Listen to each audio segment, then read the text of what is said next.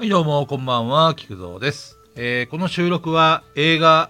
アイアム・レジェンドを見た、えー感想の、えー収録になります。なので、ネタバレを多分に含みますので、えまだ見たことないという人は、周り右でお願いします。というわけで、見ました。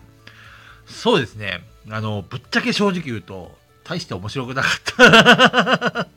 や途中まで面白かったんですよ。あのウイルスで、えっ、と、荒廃したニューヨークの街に、ただ一人生き残った主人公と、あと愛犬のサムっていうやつがいるんですけど、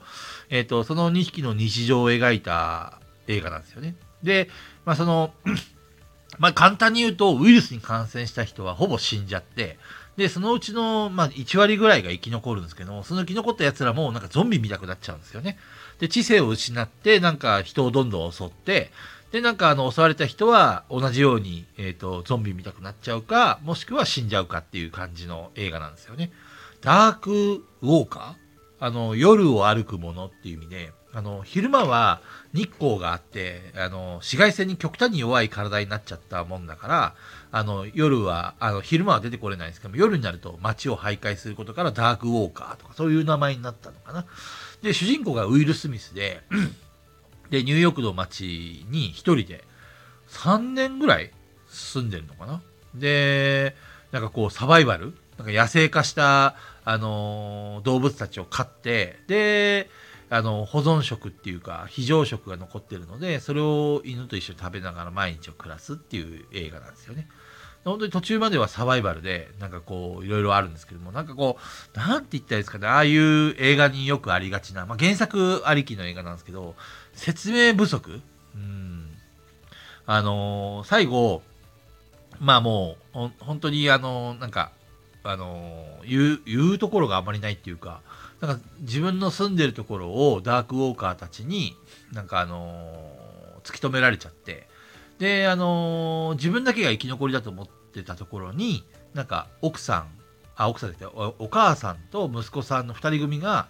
えっ、と、やってきて、別のところからやってきたのかな？で、なんかあのー実は生き残りたちが住んでいる村があると。なんか鉱山、高い山のところにコロニーを形成していて、要は寒いところだからウイルスが、あの来なくて、で、生き残ったんだっていう話を聞かされて、一緒に行きましょうっていう話で、一緒に行くのかなと思ったところに、ダークウォーカーたちにその居場所を突き止められて、で、最後、あのその親子を助けるために自分は手榴弾を持って自爆特攻して終わりみたいな、そんな感じの映画なんですよね。実はなんかいろいろ、なんか腑に落ちなかったんで、調べてみたら、なんか別エンディングが実はあったみたいですね。なんかあの、そのダークウォーカーたちは、その知性を完全に失ってたっていう設定なんですけど、実は少しだけ残っていて、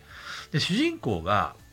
途中でその、なんでニューヨークの街で一人でいるかっていうと、その抗体あの、特効薬を作ろうとして日々研究をしていたんですよね。で、その特効薬を投与するために、えっ、と、そのダークウォーカーを一人捕まえて、で、そのダークウォーカーに薬を投与していろいろ実験をしていたんですよ。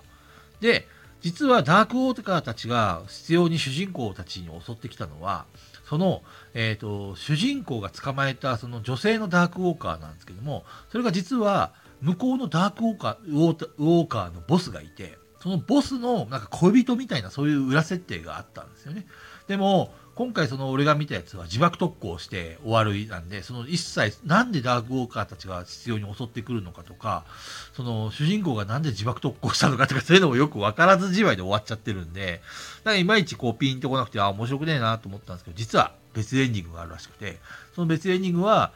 そのダークウォーカーたちは知性が残ってて、実は捕ま、あその主人公たちのとこに来たのは、その、えっ、と、女性の、そのダークウォーカーたちを連れ戻すために来たんですよ。で、主人公の話、その特効薬ができたって話を、ちゃんと聞く耳を持ってて、で、えっ、と、そのダークウォーカーたちが主人公を迎え入れて、で、あの、薬を投与してもらって、みたいな、そういう設定がね、どうもあったみたいなんですよね。設定っていうか、収録されてるらしいんですよ。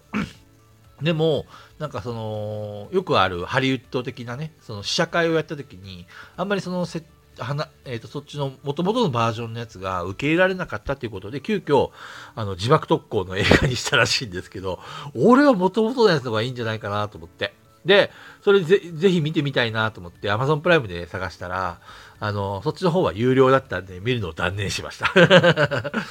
なんで、もしかしたらその途中まで本当面白かったんで、あの、なんか一人ね、ニューヨークの街、誰もいないガラーンとしたニューヨークの街で一人サバイバルを続ける主人公とか孤独感とか、あとは、あの、サム、愛犬のサムがね、主人公を守るために途中で感染しちゃって、で、そのサムを泣く泣く主人公は殺すシーンがあるんですけども、それも結構泣け、泣け、泣きそうになりましたし、結構いいシーンも多かったんですけど、最後がね、どうも、その、親子が出てきた時もなんか唐突だったし、なんかあのなんかね、こう、最後の畳みかけるところが、いまいちこう、盛り上がりに欠けるっていうか、